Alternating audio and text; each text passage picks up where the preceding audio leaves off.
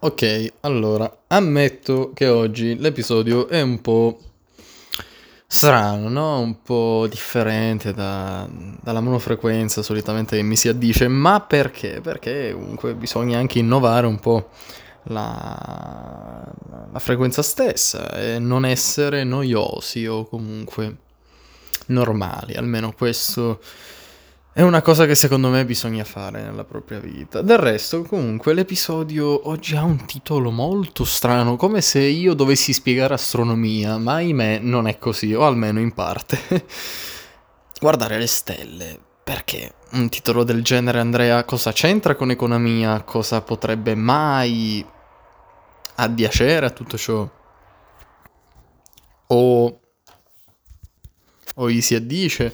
Beh, avete ragione, nel senso che ultimamente sto scostando un po' la mia visione dall'economia a molto altro, ma ci sta, ci sta, sono periodi e bisogna anche tenerne conto. Del resto, questo titolo, Guardare le stelle, molto innovativo, soprattutto ai giorni odierni in cui non si parla tanto di pace o tranquillità, ma di argomenti piuttosto frustranti, di argomenti piuttosto tenebrosi, timorosi e soprattutto inquietanti perché riguardano storie possibili incentrati in un possibile futuro. E quindi ovviamente in tutti noi scatena una certa paura, la guerra, i disastri, le minacce, i messaggi intimidatori su cui abbiamo fatto anche un episodio e molto molto altro. Bene, ma oggi vorrei porre diverse domande, un consiglio e qualche riflessione insieme a voi per, eh, per dire a te, per dire a te di, di qualche volta rilassarti, rilassarti magari con questo metodo, rilassarti osservando ciò che hai sopra il capo, ciò che vige sempre te e molto altro da una distanza immisurabile, da una distanza che sembra quasi nulla o apparentemente insignificabile, ma è presente. Sto parlando del cosmo, ragazzi, sto parlando dello spazio cosmico, sto parlando dell'universo. Sto parlando di tutto ciò che riguarda quello che non conosciamo ancora e pertanto credo che sia proprio questa la motivazione del per cui ci rilassa così tanto, ci inquieta, ci interessa, ci diffonde ipotesi completamente infondate, ma è proprio quello che sentiamo appartenerci, ovvero la fantascienza, ovvero la fantasia di poter ancora una volta immaginare. Pertanto, ti sei mai reso conto delle stelle e della loro immensa luce e scintillante bellezza? O sfolgorante bellezza? O della sconfina- o dello sconfinato spazio cosmico di cui ne facciamo parte, perché ne facciamo parte, ma rappresentiamo soltanto, sapete, uno degli infiniti corpi celesti. Noi siamo un mondo, ma neanche un mondo, un frammento di tutto ciò ma neanche un frammento, siamo quel briciolo di polvere che non vale nulla nell'insieme. Ma forse vale qualcosa nello specifico, forse, forse. Bene, oggi rammento tutto ciò. Oggi rammento che l'universo, la nostra dimensione minima e tutto ciò lo introduco a voi, lo introduco a te, a te che stai ascoltando questo episodio. E come lo rammento, come lo ricordo, come cerco di introdurlo e farlo rivivere a ognuno di voi? Beh, rispondendo a quesiti generati e di matrice sinceramente personale e magari anche sociale, consigliando qualche pertinente stratagemma per sfuggire al mondo odierno, al mondo che oggi tutti conosciamo come informazioni, come breaking news, come storie avvincenti, gialli, interessi su film, su serie, tutto, tutto, tutto, tutto sempre di corsa. E, mm, mio Dio, c'è quella serie lì, devo stare attento perché esce la stagione a dicembre, non vedo l'ora, oh mio Dio l'ho già finita, non sono passati neanche tre giorni, oh mio Dio la prossima esce ad aprile, non vedo l'ora che sia aprile dell'anno prossimo, ma quando è che viviamo il presente? Quant'è che viviamo il presente? Quando chiudiamo gli occhi e meditiamo un attimo su tutto ciò che abbiamo realizzato nella giornata e abbiamo concluso nelle giornate precedenti? Quasi mai, quasi mai. Io mi rendo conto che ultimamente talmente abbiamo queste informazioni che inculcano la nostra mente di terrore, di terrore, di ombri inquietanti che potrebbero svolgersi in maniera differente e alla luce, ma ahimè la propaganda non è mai stata trasparente e pertanto non diffonde luce perché è un vetro nero, è un vetro nero che se posto di fronte al sole fa confondere l'umano sul concepire se quello è il sole o la luna. È un vetro che rappresenterei quasi come quello che viene utilizzato, eh, a me per esempio fu stato illustrato alle medie, scusate, alle elementari, e un mio caro professore di storia gentilmente portò questa lastra di vetro nero con la quale potevamo vedere l'eclissi. E... Ed è stata veramente una bella esperienza, sì, sì, sì. Ma senza dilungarci troppo, è un po' tutto ciò che rende difficoltoso al giorno d'oggi eh, tranquillizzarci. Perché siamo sempre connessi, abbiamo sempre un telefonino tra le mani, devo fare quello, devo fare questo, appena finisco guardo quello, oh mio Dio, devo fare quell'altro, domani cos'è che devo fare? Ah, ragazzi, non pensiamo più al presente. E quindi serve un metodo per uh, dirsi stop, serve un metodo per dirsi oh, sveglia, basta, chiudi gli occhi, riposati questi dieci minuti e pensa a ciò che hai fatto e pensa a ciò che vorrai fare, ma pensa soprattutto al tuo relax istantaneo, momentaneo e contemporaneo a ciò che pensi. La prima domanda l'ho suddivisa in due parti, la parte scientifica e la parte filosofica. Cosa sono le stelle? Questo è il primo quesito, la prima... il primo dubbio, la prima difficoltà e il primo ostacolo da oltrepassare, da scavalcare.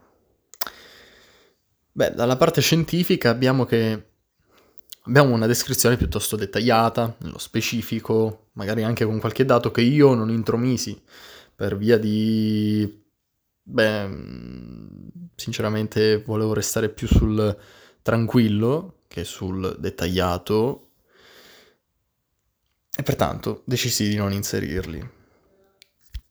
Bene, le stelle sono dei corpi celesti, le quali brillano di luce propria, luce propria generata da reazioni termonucleari che avvengono nel loro nucleo. Si differenziano per colore. Uh, io ogni volta mi scordo e ho questa dimenticanza perpetua eh, nel ricordare che il Sole è una stella, perché è un qualcosa che effettivamente non uh, sorge subito, anche se mh, mm, effettivamente ne sei a conoscenza, e cavolo, fai fatica a dirti, ah no, la prima stella è il Sole. E almeno potrebbe essere anche una difficoltà soggettiva, ma magari oggettiva. Pertanto, eh, scrissi come ultima frase appunto si differenziano per colore. Il Sole è una di quelle stelle che oramai è al fine del suo essere, perché è tra il colore giallo e arancione. In seguito c'è il colore rosso, che ahimè non è qualcosa di assolutamente immediato, perché passano molti anni, migliaia di anni. E prima di questi colori, giallo, arancione e rosso, ne precedono molti altri, blu, bianco, azzurro e tutte le variate sfumature.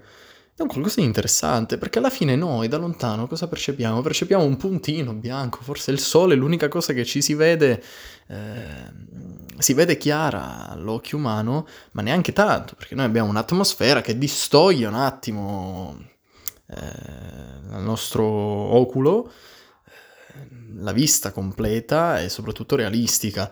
In effetti magari il sole manderebbe, manda dei raggi gialli e noi li vediamo arancioni, per esempio, eh, non so nello specifico, ma del resto si hanno un paio di differenze.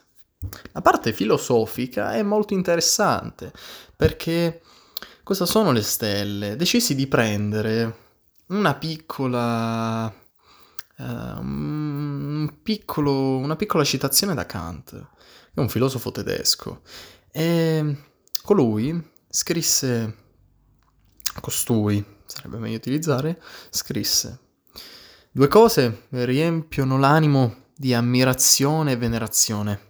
Venerazione sarebbe il culto, l'adorazione per qualcosa, sempre nuova e crescente. Quanto più spesso e più lungo e più a lungo la riflessione si occupa di esse. Il cielo stellato sopra di me è la legge morale in me. Ripeto, Due cose riempiono l'animo di ammirazione e venerazione, sempre nuova e crescente. Quanto più spesso e più a lungo la riflessione si occupa di esse. Il cielo stellato sopra di me e la legge morale in me. Qui Kant beh, rappresenta due, due punti di vista interessanti che a parer suo si uniscono nell'ammirazione, nell'interesse di cui abbiamo parlato prima e nell'adorazione, nella venerazione, nel controllare continuamente, insistentemente, in maniera asfissiante il cielo, ciò che ci circonda infine, in fondo. E mi ricordo che, beh, Kant rimane in questi due, per lui, possiamo nominarli, ma possiamo anche un attimo ipotizzare due universi che raffigurano ognuno di noi, ciò che è esterno e ciò che è interno, perché noi alla fine, ragazzi, non siamo proprio tutta chimica e anatomia, o magari nel, nel scusate, nel, nel concreto, nel concreto sì, nel fisico sì, ma nel cervello non c'è mica soltanto concretezza. La psicologia non è tanto concreta, è piuttosto vaga e tutt'oggi lo è in buona parte per via di una tecnologia che stiamo sviluppando più per la scienza che per quella tipologia di scienza, ovvero la psicologia, eccetera, eccetera.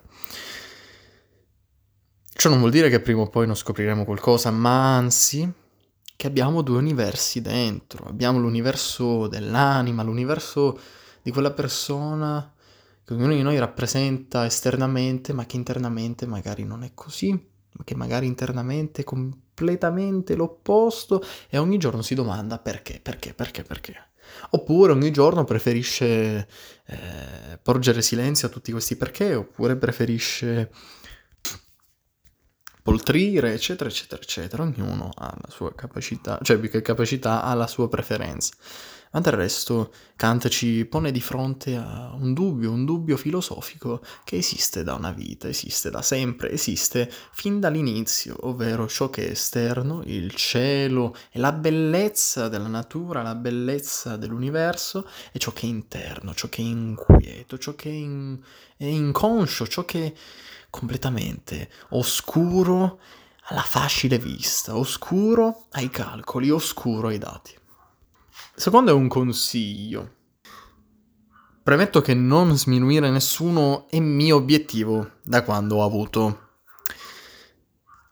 concessa la cognizione, ma dimostriamo la realtà dei fatti per qualche istante. Quindi reputate veramente essenziale l'avere qualche soldo in più all'interno dei propri conti bancari? O della società umana, se inseriamo tra parentesi il generale, il mondo? Per esterno intendo il cosmo, è veramente essenziale per l'esterno, per l'universo, sapere che noi abbiamo mille euro in più piuttosto che 1500 al mese? Credo sinceramente e onestamente che il tutto sia piuttosto e più che irrilevante e trascurabile. Finanche ovviamente Elon Musk non decide o opta di surriscaldare Marte. In quel caso quella decretazione sarebbe forse rilevante. Delle volte questo pensiero può incoraggiarti proprio a te ad affrontare tutto ciò che di avverso dinanzi ai tuoi occhi. Tutto ciò che è avverso, tutto ciò che ti contrasta, nei tuoi pensieri ti contrasta, nel fisico ti contrasta nella realtà. Perché ogni volta che tu possa pensare wow, che figuraccia che ho fatto, accidenti, perché proprio a me? Beh, prova a soffermarti un attimo a pensare ciò che effettivamente è rilevante al di fuori. Non alla società, al di fuori. Al di fuori della società è rilevante quella tua caduta nelle scale, quel tuo caduto all'interno della tua compagnia, quella tua frase esplicitata perché eri in una certa circostanza. No, no, all'esterno ti posso garantire che non serve proprio a nulla. Anzi, l'esterno ti consiglia di non soffrire di paranoia, di cominciare a indugiare di meno e proporsi una concezione mentale del tipo è accaduto. Proporsi una concezione del me- mentale del tipo non è rilevante, non è importante, non è essenziale, non è essenziale. Per farvi un esempio, richiamando sempre la nostra prima figura, Elon, Invece di immaginarci uno schema piramide come quella di Maslow, immaginiamoci un, un asse, un asse, un asse X, una linea orizzontale che ha tante pedine al di sopra. Ecco, il primo è a sinistra, l'ultimo è a destra.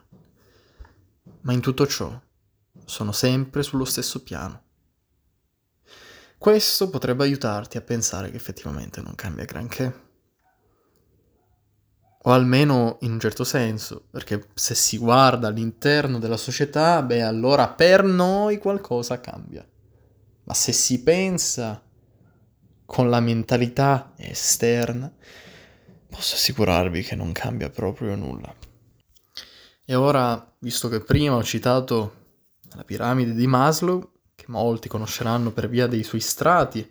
Il primo la sopravvivenza, il secondo la sicurezza, il terzo il sociale, il quarto la stima e il quinto, per ultimo, è il primo, l'autorealizzazione. Pertanto voglio porti questa domanda. Tu ti sei già autorealizzato? Con questa domanda concludo l'episodio. Da Economia Remota è tutto, da Andrea è tutto, noi ci vediamo al prossimo episodio.